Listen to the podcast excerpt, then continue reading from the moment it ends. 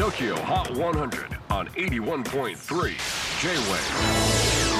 クリス・ベプラーです。J-WAVE ポッドキャスティング TOKYO HOT 100、えーここでは今週チャートにしている曲の中からおすすめの一曲をチェックしていきます。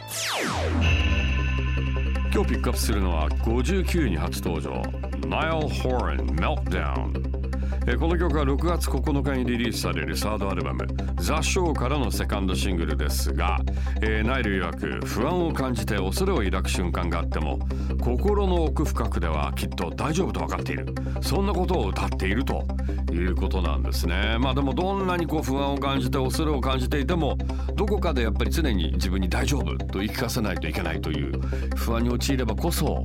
もっとこう強く大丈夫と思わないといけないということでしょうね。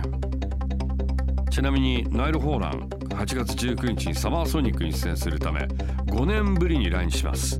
チェキホー59位初登場。Nile Horan Meltdown J-WAVE PODCASTING TOKYO HOT 100